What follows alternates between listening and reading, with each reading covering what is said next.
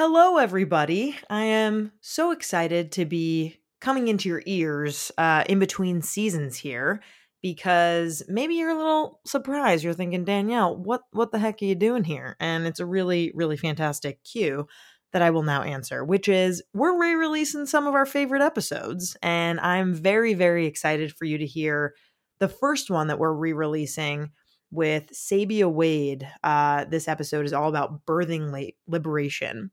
And since we last spoke to Sabia, their book released, actually, very, very exciting. It's called Birthing Liberation: How Reproductive Justice Can Set Us Free. And it's available everywhere books are sold. I highly recommend that you subscribe to Sabia's Substack called The Birth Neoterist, where Sabia shares writings and conversations around the future of birth and reproductive health. Super interesting stuff. Sabia continues to offer doula trainings through their organization BADT, Birthing Advocacy Doula Trainings. And BADT works to bring necessary education to doulas that are seeking to go beyond the traditional doula role and into advocacy work for the communities that need them. And if this episode sparks your interest in becoming a doula professionally, check out BADT and their offerings. They have a 12-week online full-spectrum doula training that's now open for enrollment, so highly recommend you checking that out. But yeah, I remember feeling so comfortable with Sabia. I feel like I learned so much from them. And if you haven't heard this episode, you're in for a real treat. So here I am with Sabia Wade. Welcome to Sex Ed with DB. I'm your host, DB. Let's get into it.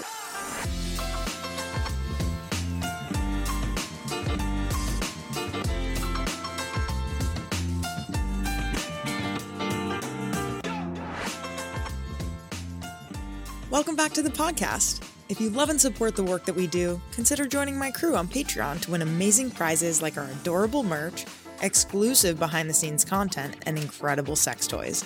Go to patreon.com/sexedwithdb to join my crew. Get discounts at all of your favorite sex toy shops at sexedwithdb.com. And follow us on Insta at sexedwithdb podcast and on TikTok at sexedwithdb. If you want to partner with us, email us at sexedwithdb@gmail.com.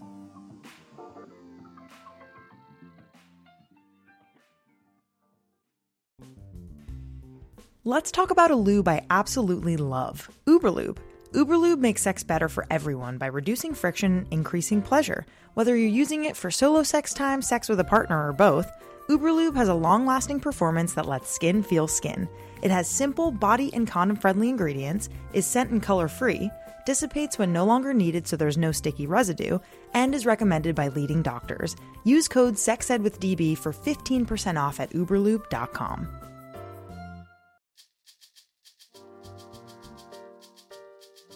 If you've been a longtime fan of Sex Ed with DB, you've definitely heard of Cloneawilly. But if you're new here, let me fill you in. Cloneawilly makes incredible DIY molding kits that allow anyone to make an exact replica of any penis or vulva into a high-quality, 100% body-safe sex toy. And there are so many fun colors to choose from. Use promo code SEXEDWITHDB20 for 20% off at cloneawilly.com. And follow them on Instagram at cloneawillykit.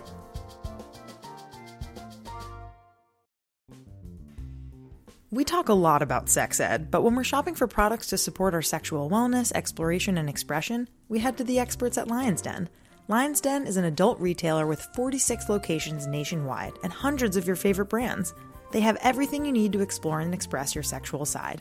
Right now, you can use code SEXEDWITHDB for 15% off your purchase in-store and online. Follow them on social media at Lion's Den Adult on IG and TikTok for exclusive offers, deals, and giveaways. Hello, Sex Ed with DB listeners. We have made it somehow to the end of the season. This episode is the last one of season 6, and what a fucking year it's been, huh? Really intense, lots going on. But we will keep fighting for reproductive justice and rights and abortion access and all the good stuff we've been fighting for. Thank you all so much for tuning in over the past 20 episodes. We will be back for another season starting October of this year. So we're going to take the rest of the summer off after this episode, take a little break, and we'll be back. So please Check us out on TikTok and Instagram for more content. And again, thank you so much for listening, for tuning in. And I hope you enjoy the last episode of the season. Good morning, Sabia. Welcome to the podcast. How is it going for you today? It's going okay so far. That's good. That's good. Any notable thing? How are you? Like, what's up? What's new? I think like anytime like we like ask the question of like, how are you or what's going on? It's like always like, what part of myself am I answering to? You know, I'm like, am I answering to like my personal self? Just like the Sabia ecosystem that's over here? Or am I answering to like the work that I do and the way of the world? Like, it's like, you know, because it's all connected to me, but I'm like, what am I answering to? So I feel like I'm doing well as a physical human being. And, you know, the world is burning and I'm in it. Yes, I understand. Yeah. So a lot comes up for you when that question is asked. I feel similarly when I've been chatting with guests. It just feels like a particularly really challenging time right now. Yeah.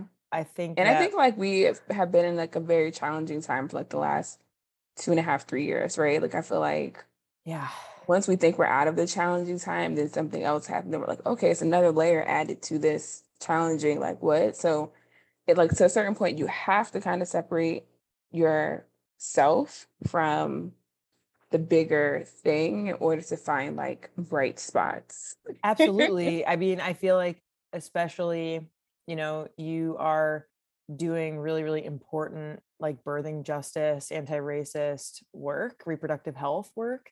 And there are a lot of challenges in that world. And if you don't find the bright spots and don't feel like you are able to see the good in things, you know, whether that be in that chocolate bar that you're eating exactly. for dessert, or like going on like, you know, an hour of, you know, meditation and just kind of like exactly deep breathing.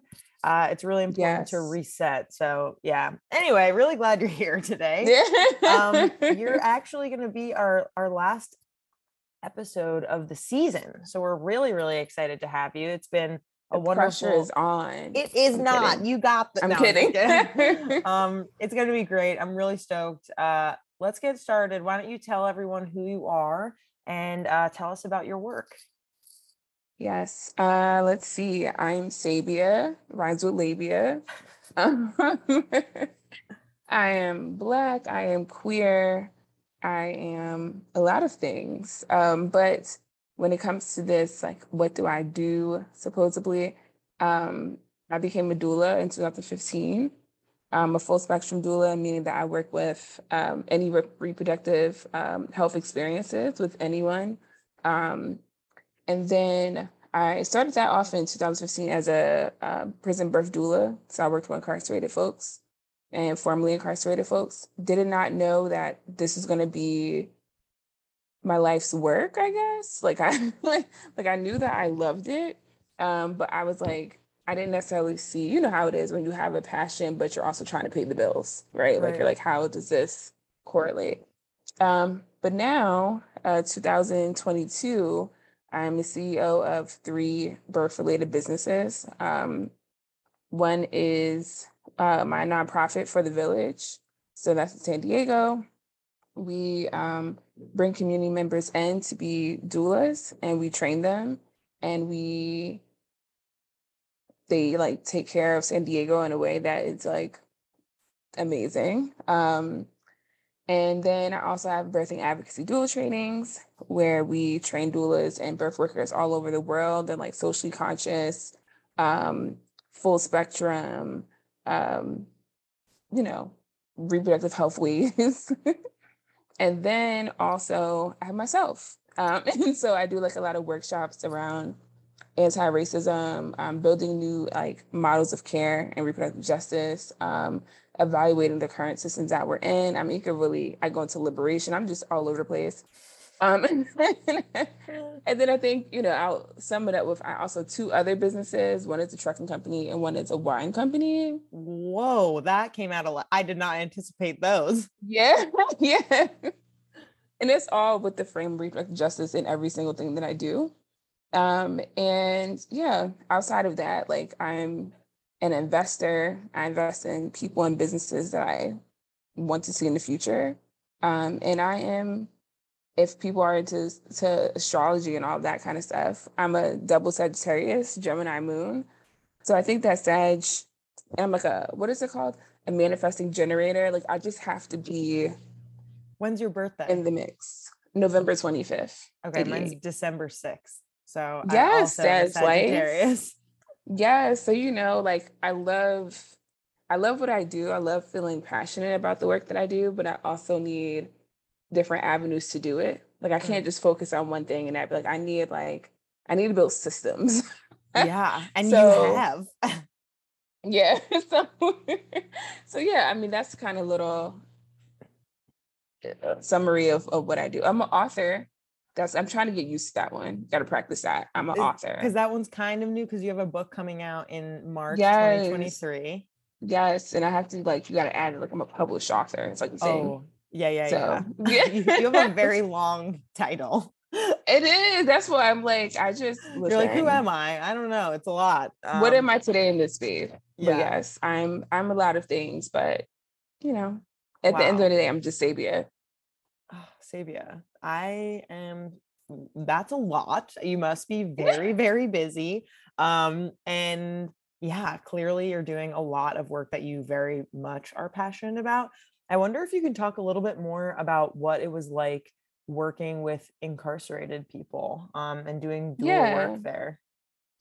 Yeah. So for me, prior to being in doula work, I was working in the medical system. I was a nursing assistant. I thought I'd be a nurse practitioner. I thought, like, you know, all the other great stuff. And as I was, like, continuing to work in medical systems for like 5 or 6 years from like a nursing assistant position, working a lot in hospitals, working with everything from, you know, strokes to gunshot wounds to organ transplants to freak accidents to like brain injuries, like all these things. I'm working in like step down ICUs, breathing machines, like just all this stuff. I was like, this shit is ridiculous. Like, it just didn't make sense. Like, I was like, okay, so this person's on a breathing machine, right? Which is like, can't really get any, like, when I say lower, I mean like closer to death. That's what I mean. Right. Like, you can't get any closer to death than like being on a breathing machine. Yeah. And like really needing assistance, like staying alive. You get what I'm saying? And like, then like they would have lunch or whatever if they could eat. And it would be like the most like terrible food. And I'm like, if this person is close to death and we're trying to get them further from it, we have to treat them holistically.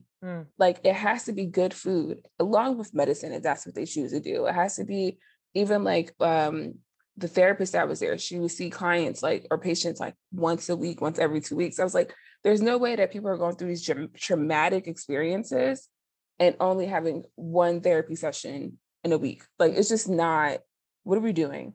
And then it was also these other inequities around like seeing like differences between different treatment of different races, not only from like not necessarily always from like the nurse or the doctor, but from their like actual systems that they're in, like their health insurance. What do they have covered?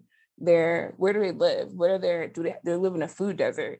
Do they have access to things, right? Do they have access to education to help themselves get better, right? Like, what are people making space for, like their ability to read or speak a different language or whatever, right? Like, it was just like all these things that I was seeing. And then I ran into dual work and I was like, okay, so I was like, this is different. Like, I get to like be my own person, right? Instead of like working for a system where I have to say what they want me to say, you know, like I have to follow the script or be scared that they're going to fire me or I'm going to get written up or something. So when I started working with the Prison Birth Project, it was totally different from like just being in the medical spaces I was used to being in, but it was beautiful in the ways that it really, I personally have always had a philosophy around like, I'm not too far away from the person that I think is in like a misfortunate situation. So like, you know, a person who's homeless, I don't ever look at them and be like, they must have messed up, you know, they must have been so terrible. I'm like, I could do something and end up in that same position. Right. Right. An addict, like as someone who also has like a lot of pain conditions, I'm like, and has been through a lot, and that's a whole nother story, but I can see like how I could become an addict. Like, you know, like I don't put it through my brain that there's much difference in people. So like when I started working with incarcerated folks and formerly incarcerated folks, it just felt like I was doing the work of like breaking down that like wall of like, this is incarcerated folks, this is me. Right. It was just, I was able to be in community.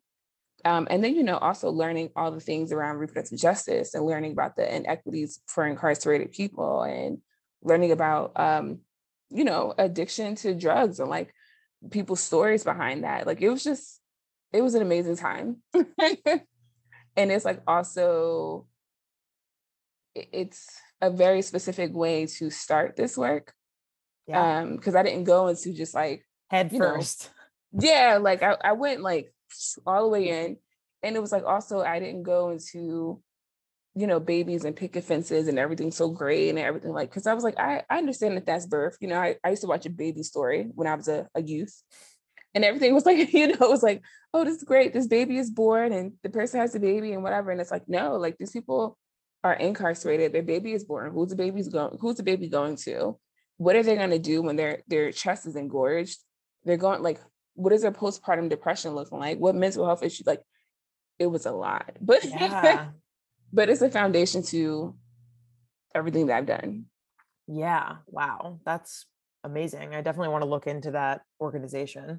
I want to know let's go back. Like, I want to know what your sex ed was like growing up and like, what originated like for you, if you had any like aha moments, or like really if this mainly started, as you were mentioning, like as a nurse's assistant, like was that really the pinnacle? No, I think like, so before, like I said, when I was like, I don't know, probably like 10, whatever the case is, I used to watch like all this medical stuff on TLC. I knew that I wanted to be in the medical field. Like, I don't know if I knew it, like if I had like said it to myself, but like my actions were for sure, like watching The Baby Story, watching ER stuff, watching all this other chaos. And then, you know, you get to a point in your own body where people start pushing this information to you as like, you're going to have sex one day. And you're like, am I? Like, are you sure? Wow, yeah, how do you know that? Like, what is happening? So like, I feel like my sex ed from that point, which I think actually does impact the way that I kind of see the world. My mom like handed me like somebody's book and was like, here's a book where you can learn about sex and like all the things and like masturbation and this and that, whatever. That's cool. And so, yeah. So I was like, okay, cool. Like when mom was like, here it is. Like, I don't necessarily want to have like the talk with you, but I want you. You can figure it out. To start like, you know, I know you got some questions and stuff. Even though I wasn't even interested in sex at that point. Like I wasn't even like, I was a late bloomer. Yeah, I was a late bloomer in that way. But anyway, so it was that. Then it was like, you know, regular like school education. And then it's also like your friends having sex, right? And like doing things that you're like, oh, what happened? Like, really, that's how it works? And then also my mom, like when I was like 13, 14, she took me to the clinic, like up the street from my house. And like, I went, like she basically, you know, the doctor, I didn't have to get examined or anything, but I like went in, she told me like how to like get birth control if I needed it, or like how to come to the clinic if I need. So it was like, I feel like my like sexual kind of education, if I think about who I am now and my mom and the way she handled it, it was just like, here's information. I know that you're going to do what you're going to do. Like, I ain't going to sit here and say, like, you're not going to do this or you're not going to do that. Here's how to get birth control. Like, because I think, like, in a way, like, my advocacy for things is, like, in a way I love to inform people. It's like, you're going to do what you're going to do. Right. So let me, like, here's the thing. So, yeah. So, like, sex ed for me was, like, kind of, I want to say holistic and approach, because it wasn't like I was just like going to school and learning things. It was like my mom was like, you good? Yeah. Anything you want to talk about? Sure. But I really wasn't even interested. Right. I didn't have sex until after high school. Yeah. I mean, I don't think that's that, like, I don't think, I wouldn't say that's abnormal. Like, right? Yeah. I mean, from where I was in my life. Okay. People were doing it. Okay. So maybe you were like late in your friend group or. Yes. In my friend group, I was definitely like late, but also because I was queer. I didn't really know what was going on. I was, you know, having relationships with boys or like, you know, cis men. And I was like, not, it's like, what is this whole thing that people are so like happy about? I don't get it. Like, I'm not into this.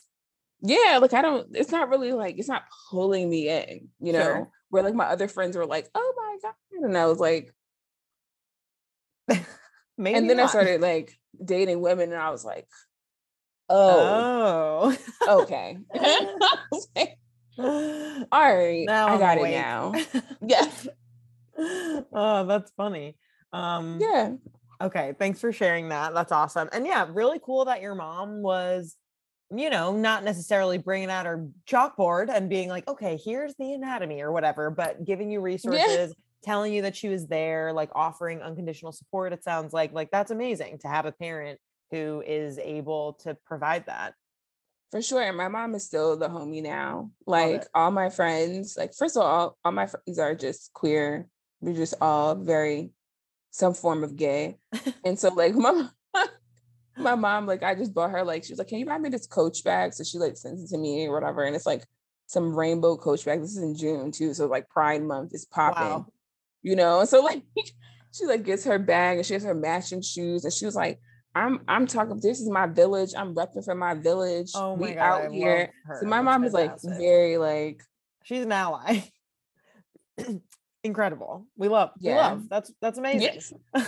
Yeah. I never really felt like I had any, not, I mean, yeah, I don't know if I have any like quote unquote like sexual shame or darkness. I mean, yeah, of course, wonderful. Coming out the closet was a thing. Like yeah. Coming out the closet was a thing. But like, I don't know. It felt, what's the word I'm looking for?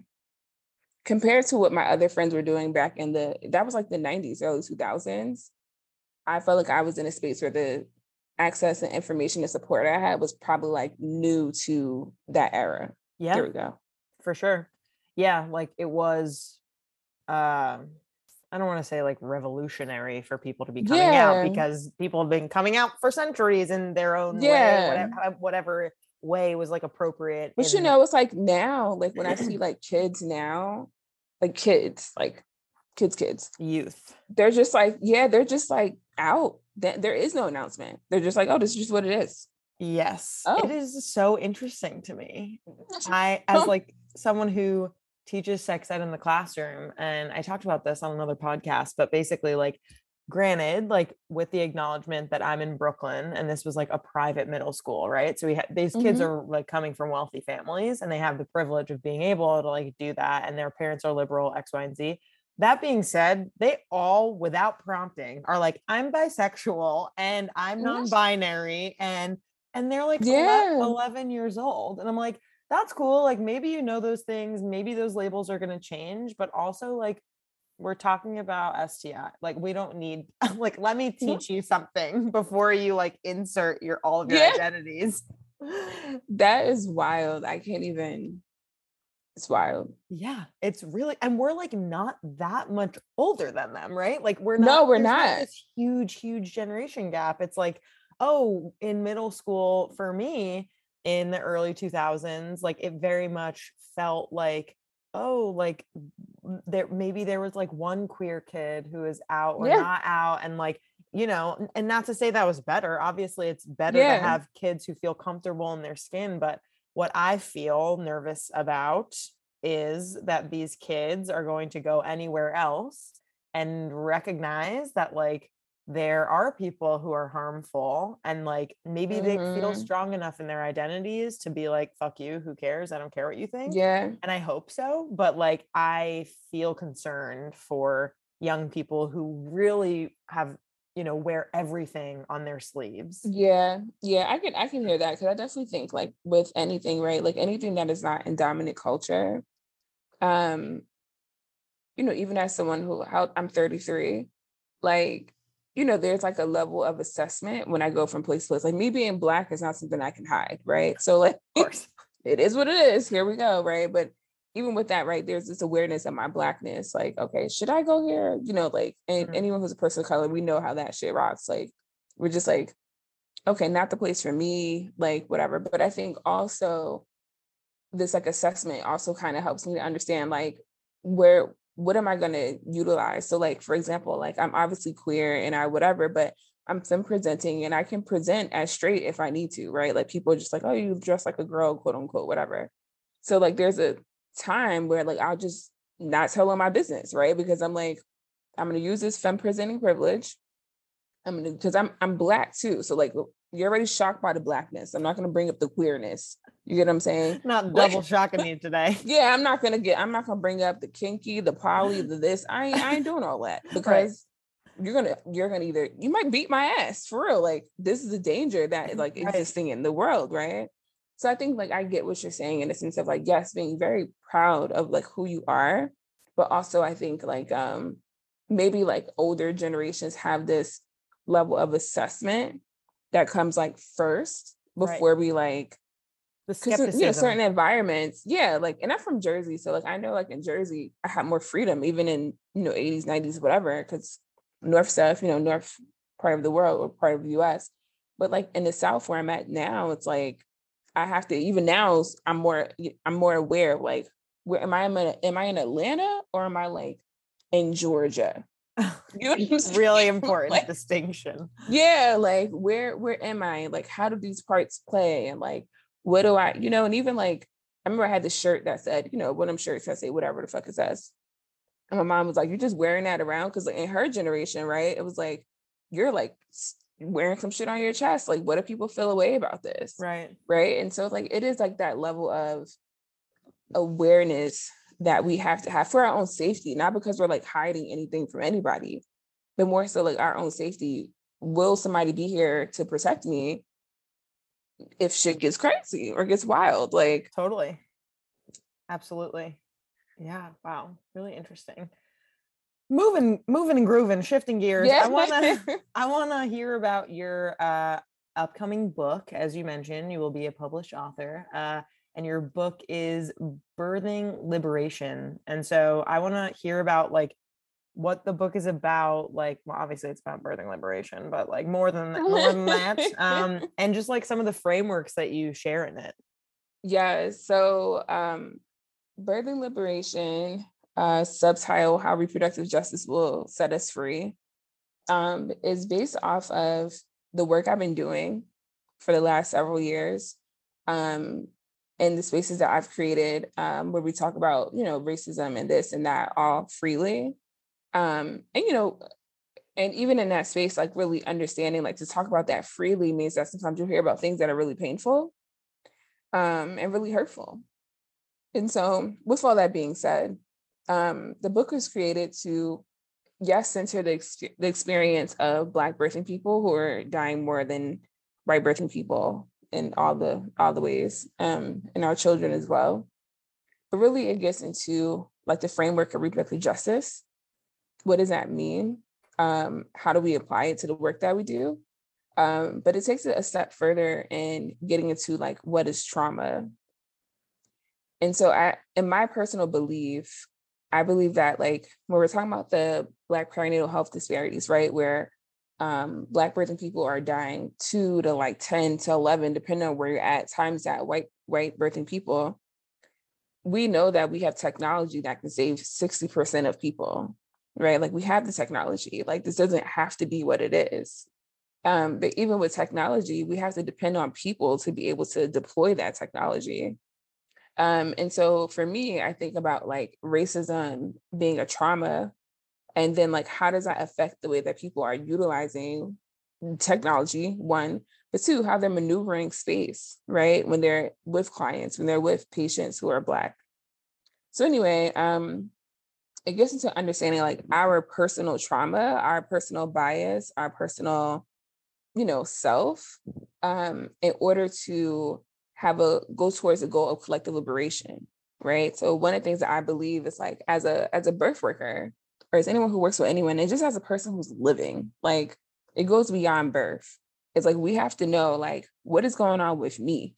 Mm-hmm. Like, where are my blind spots, right? Where are the things that I have to be aware of? What am I reacting out of? Am I reacting out of like the present moment? Or am I reacting out of trauma that's happened to me? Am I building, general ideas about people? Am I building, like, where's all that coming from? If I'm talking about collective liberation, I can't leave it to the collective to heal me, right? Like, but I can do my own personal work so that when I'm within the collective, I can have the capacity for what it takes to be in a collective. And like, even when we talk about like, anti-racism and reproductive justice, and even though, all the stuff we got going on in the world right now, specifically in the US, a lot of it is like people just holding on to their ideas because of their fear of being erased, or like people just having no capacity for difference or nuance. Right. So it's like, if it's not one way, then it's not the thing. And now we can't even get past like helping people because we're so stuck, right, in this like traumatic circle, this trauma cycle that we're in ourselves. So it talks about that. Casual.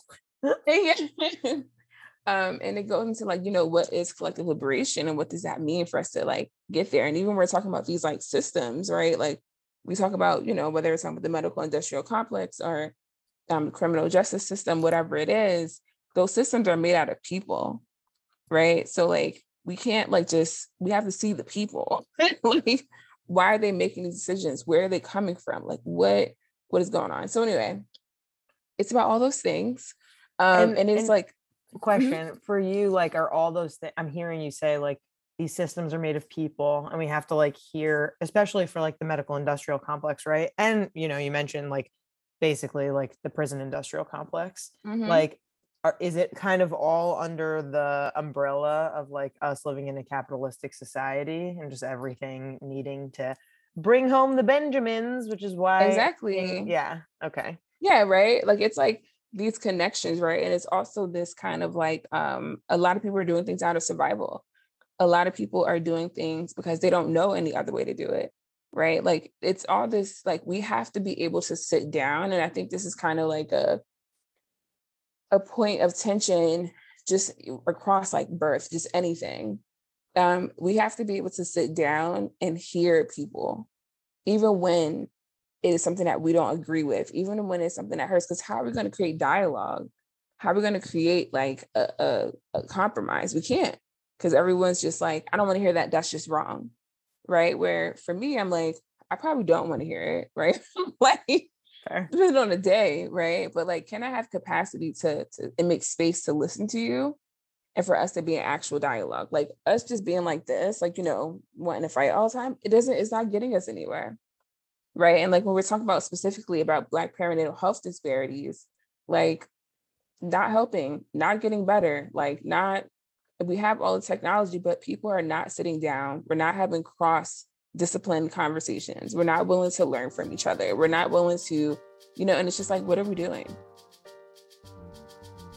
Do you ever look at yourself in the mirror and think, damn, my part is fine art? Well, Cloneawilly definitely thinks so. Made in Portland, Oregon, Cloneawilly makes for the most personalized sex toy on the planet, and Cloneapussy makes for the most unique memento. Their mission is to create unique, affordable, and high-quality products that will not only last over the years, but provide their customers with a fun and memorable experience. Use promo code SEXED with DB20 for 20% off at cloneawilly.com. Close your eyes and think of your ideal sex toy. No matter what you like, you'll find it at Fun Factory. A few things Fun Factory's toys all have in common. They're 100% body safe, so your mind is free to focus on fun. They include sex educator design games to get you going. And they're made in Germany, meaning they're long-lasting. You get more O's from your toy when it stays in your nightstand and out of the landfill. Follow Fun Factory on IG at FunFactoryUSA and use code SEXEDWithDB for 15% off your new favorite German vibe. So in terms of like what birthing justice on the ground like looks like for you, for Black people, for Black birthing people specifically, how would you like describe like the way in which we get there?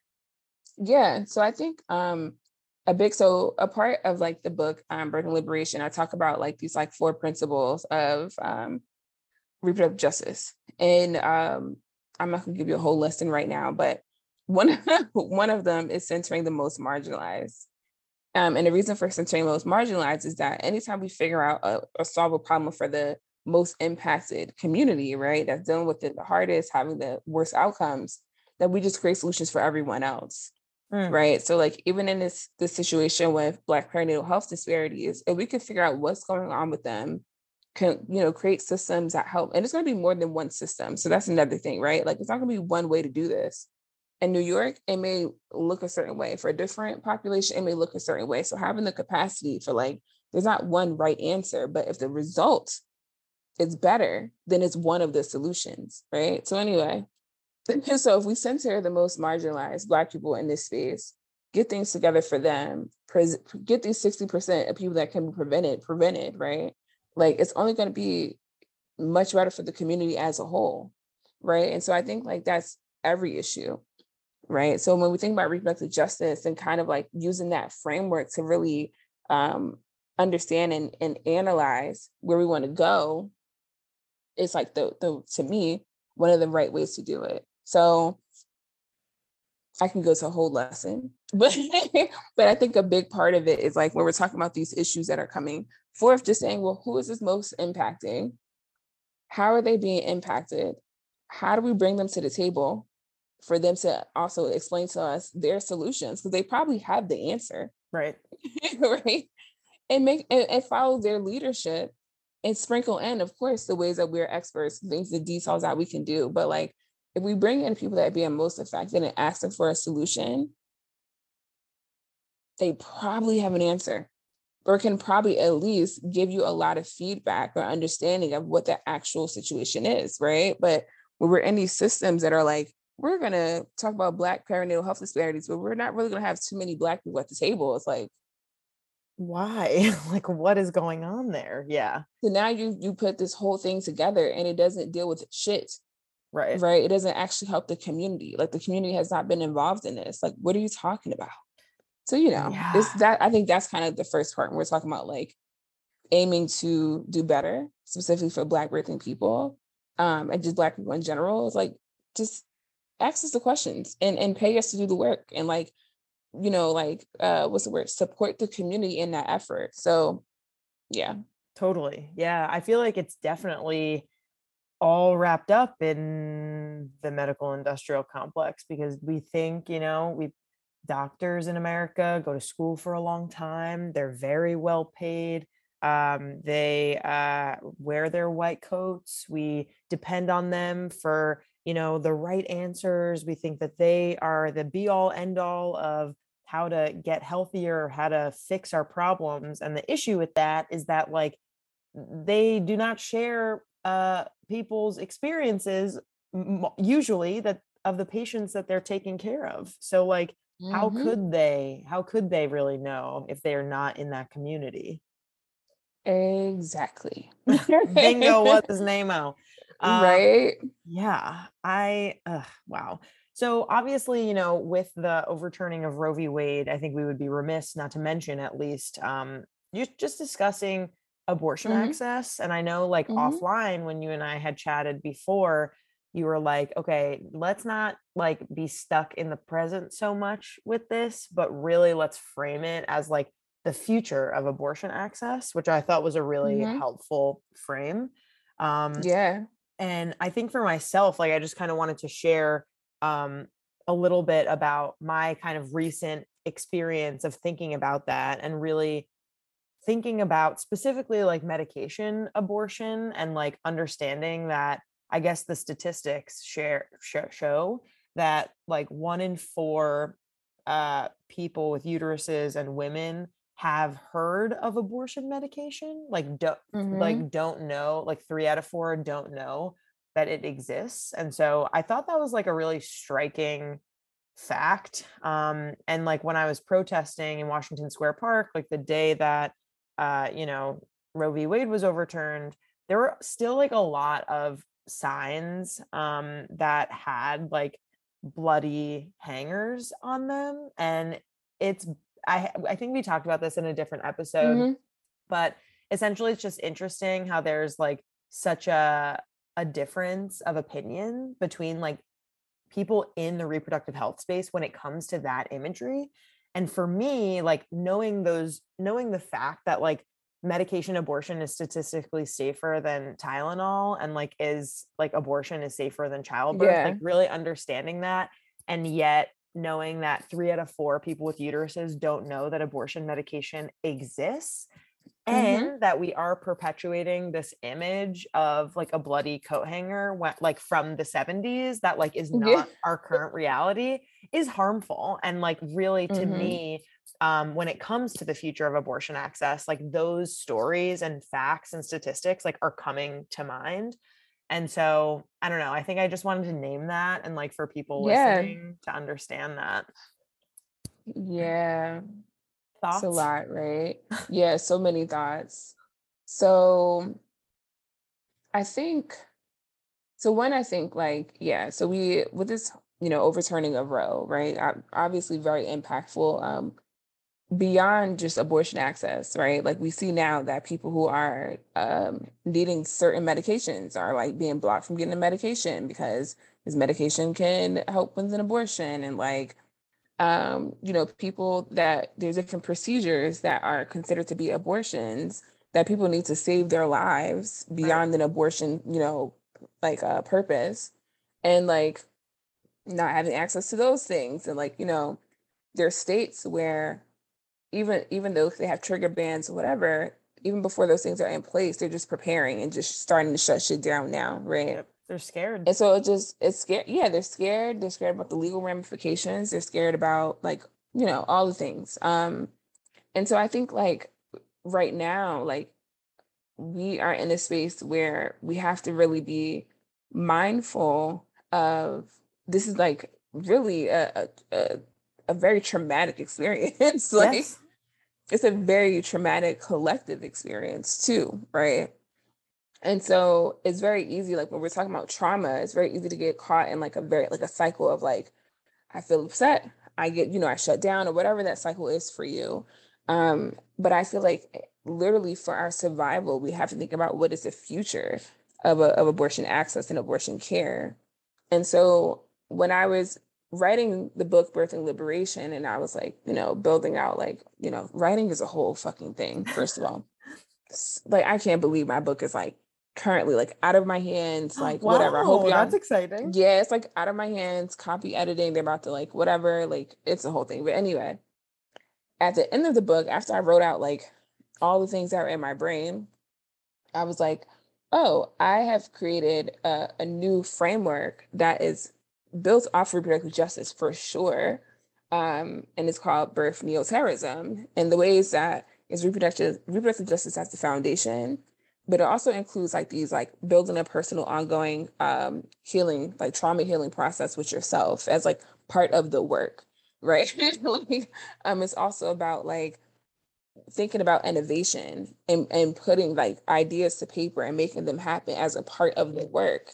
Because when we talk about like right now, right, with this overturning Roe, of course we can have conversations about like how terrible it is, because it is, right? And that can't be missed. But people are still going to be needing abortions. They're still going to be looking for an abortion, right? So that won't stop. That won't stop. So how do we want the future of abortion to look? So one of the things that you mentioned was like, you know, 3 out of 4 people don't know about medication abortion. So my question is like, okay, well, what do we need to innovate or put out into the world so that more people have more access to this information, mm-hmm. right? Because it's there. Another thing too, when I think about like birth neoterrorism and just the future of abortion is we have to start to begin to divest from the medical industrial complex. And that doesn't mean all the way. Like, I'm not telling someone like, oh my gosh, go from like going to the doctor and just using herbs as a man. Like, if you need some medicine, I understand. Go get that Advil. You know what I'm saying? Yeah, like if you need an x-ray, go get that popping, right? But it's about what is your personal relationship to that system.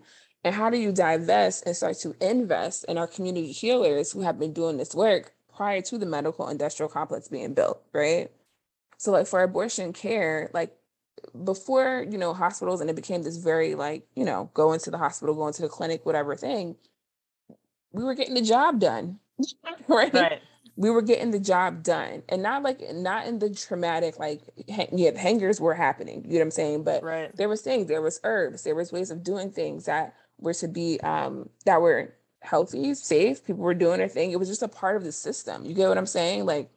So as people think about the future, I'm thinking about education, getting that out there. I'm thinking about access to other pathways to accessing abortion, whether that is someone assisting travel, just to get to a clinic, or whether that is someone taking a different type of modality to get to the same result, right?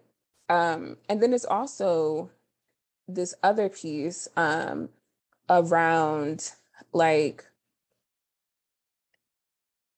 building newer systems, right? Different systems of care and different systems of not only education about medication abortions, but learning your body, right? So this thing that I'm working on now is learning your algorithm, right? Because there's some people in this world, and this is just a very specific example.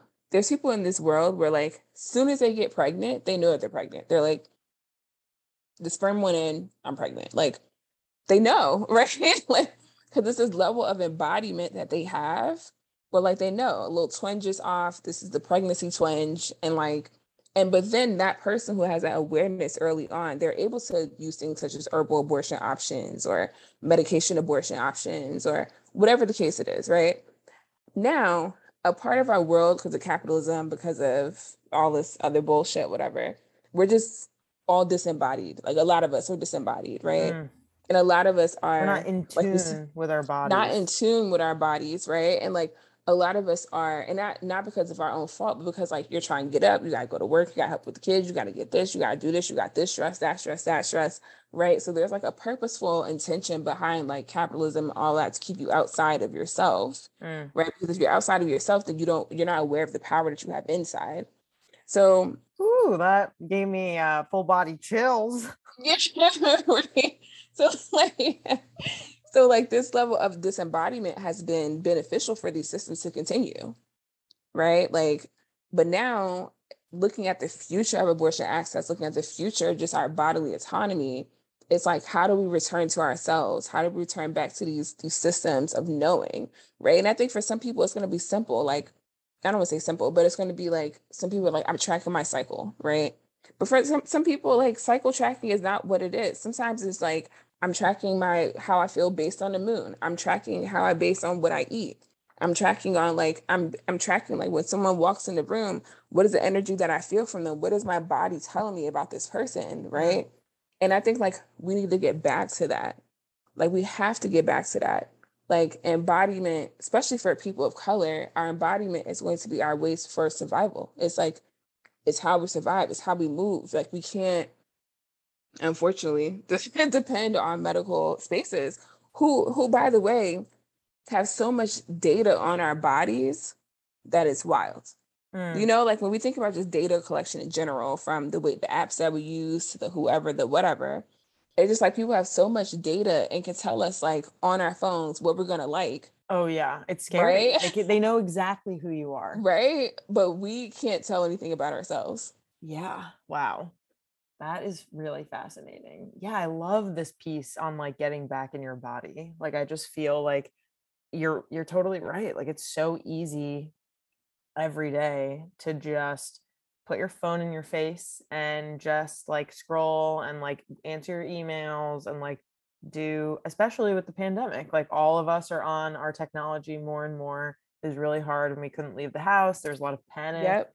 And really putting something in place every day, even if it's for 5 minutes, going outside if you can, or sitting in your space and just noticing your thoughts, meditation, sure, or things of that nature, and in whatever ways works for you, right? And I think that's also a big thing, because I think especially our spirituality world, whatever, it has definitely been really drowned in whiteness sometimes. So yes. It becomes this kind of these systems that don't really connect to everybody. So people get kind of even meditation in itself, it doesn't always work for everyone. Not everyone can sit down and be right. Let me think about your meditation may be walking, your meditation may be dancing, your meditation may be writing, your meditation may be having sex with somebody that you really like care about and like seeing what the vibes are, you know? So it's like, we need to get down to that. And like, I think it seems like for some people, it's like, how does that connect to abortion? But it's like, this abortion issue is not just about abortion. It's about control. Yes. Right. It's about like leading the society in a direction that, you know, whoever and whatever wants people to be led into. So it's like, in order for us to really think about that, like our ideas of abortion access and abortion, it's like, how do we break these? Like, what is liberation for us? Right. And like, how do you find liberation even in your daily existence? Right. And maybe that liberation process looks like educating people about medical abortions who don't usually have access to that, right? But you have the privilege, the time, and the awareness to do that. That is a liberatory practice. Right. You know what I'm saying? So it's like this like abortion conversation and the future of it is really tied into like our bodily autonomy, our definition of liberation, our ability to practice it, while also being aware of ourselves, our needs for our sustainability.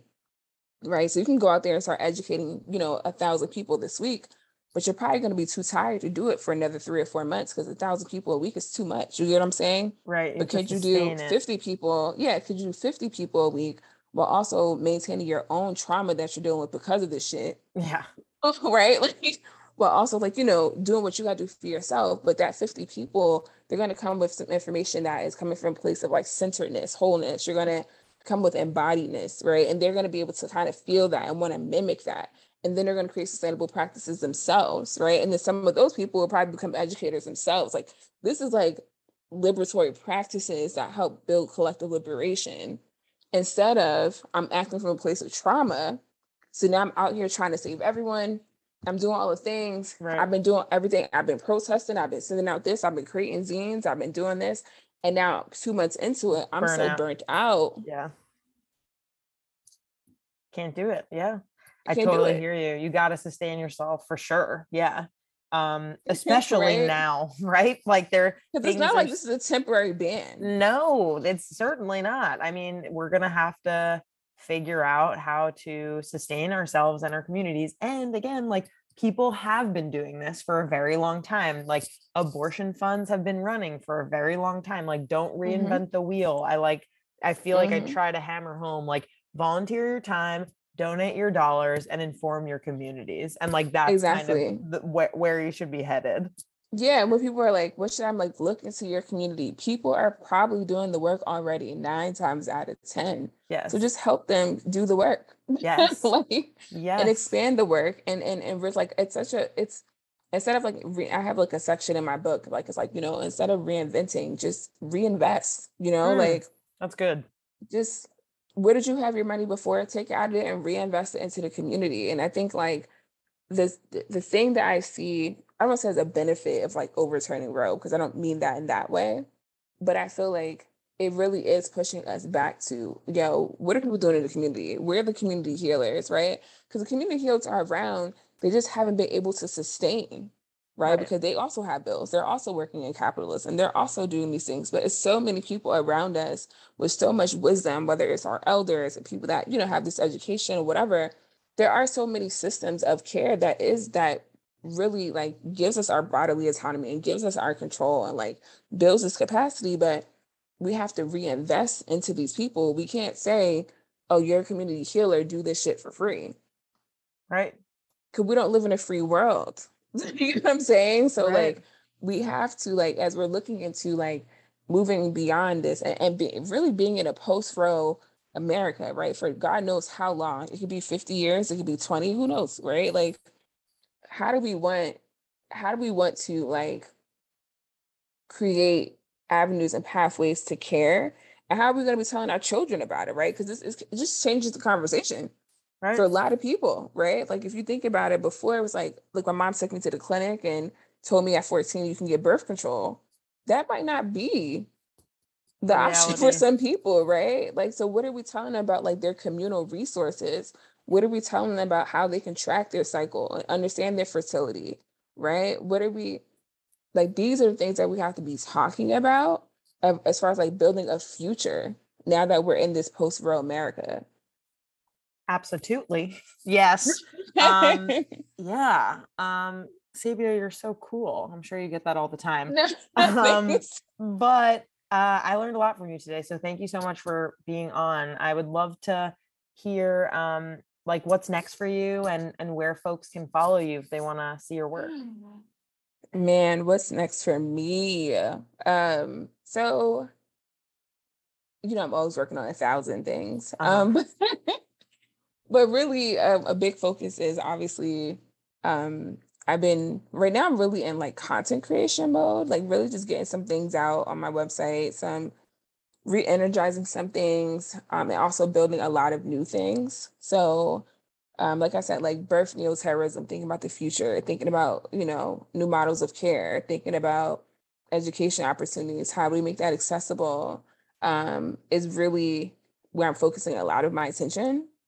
How do we like build these relationships with ourselves of like trauma healing? Like that's a lot of what I'm doing. Cause I understand that as we move forward, like, you know, I'm a powerhouse. Like I love this shit. Right. Like, but it takes more than me to move forward. Right. Like it's so many people who are presently doing the work too, like bomb ass people that I'm in the community with, but we also need more. Right. Right. So my kind of like mission is to educate those people, to support those people, to create space for innovation. So I'm like literally working on like innovation labs and all this other stuff. Like I'm all over the place, but it's going to make sense. I promise you. I trust you. It's going to make sense. And these are things I was like starting to work on like beginning of this year before all this like Roe shit was popping. But yeah, like I am here. I am around. You can always look at like my Instagram, Sabia Wade or sabiawade.com to see like all of my businesses and whatever. But yeah, like I am just like being a voice for the future of like what we're moving into. And also, you know, always doing my education for the doulas and the people who are doing the work now and supporting them. But just making sure that we keep focused on like, what do we want for our children? What do we want for ourselves? What do we want as like we move through these laws and bullshit systems, but understanding that we're still going to be here. So if we're still going to be here, yeah. How do we want to navigate the things that are existing? So incredible. Sabia, thank you so much for being on today. It's been such a pleasure. Thank you. Thank you for bringing me on. Thank you for allowing this conversation to happen. And thank you for, I know that y'all also have done a lot of work and conversation around specifically this abortion topic. So thanks for bringing it out because that's part of the future, right? It's like making this information accessible. In a world that constantly encourages you to change, it's bold to just be yourself. Sexual expression and satisfaction are different for everybody. So rather than conforming to others, focus on falling in love with who you are. Lion's Den sources the very best products to help you find what you like and help you feel confident expressing your sexual desires. You can get 15% off in-store and online using code SEXEDWITHDB to begin exploring everything about yourself. Follow Lion's Den on social, @LionsDenAdult on Instagram and TikTok. Let's talk about lube and condoms. Something important to know is that oil-based lube is not to be used with condoms because the oil can cause the condom to break or tear, which would defeat the purpose of using it. Thank goodness for Uberlube. Uberlube is latex compatible, so it's safe and effective to use with condoms. But wait, there's more. Dispensing 2 drops of Uberlube inside a condom and a measured pump outside will increase pleasure. What are you waiting for? Use code SEXEDWITHDB for 15% off at uberlube.com. 7 years ago, I was gifted my first ever vibrator. It was a Rabbit Vibe, and I was immediately in love with it and the pleasure it gave me. Having a bit of experience with Rabbit Vibes over the last 7 years, I am absolutely stoked to tell you about an amazing one from Fun Factory. Miss Bi from Fun Factory is the dual vibrator you've been dreaming of, with a powerful German-engineered motor that gives you super strong vibrations. Follow Fun Factory on IG @FunFactoryUSA and use code SEXEDWITHDB for 15% off your new favorite German Rabbit Vibe.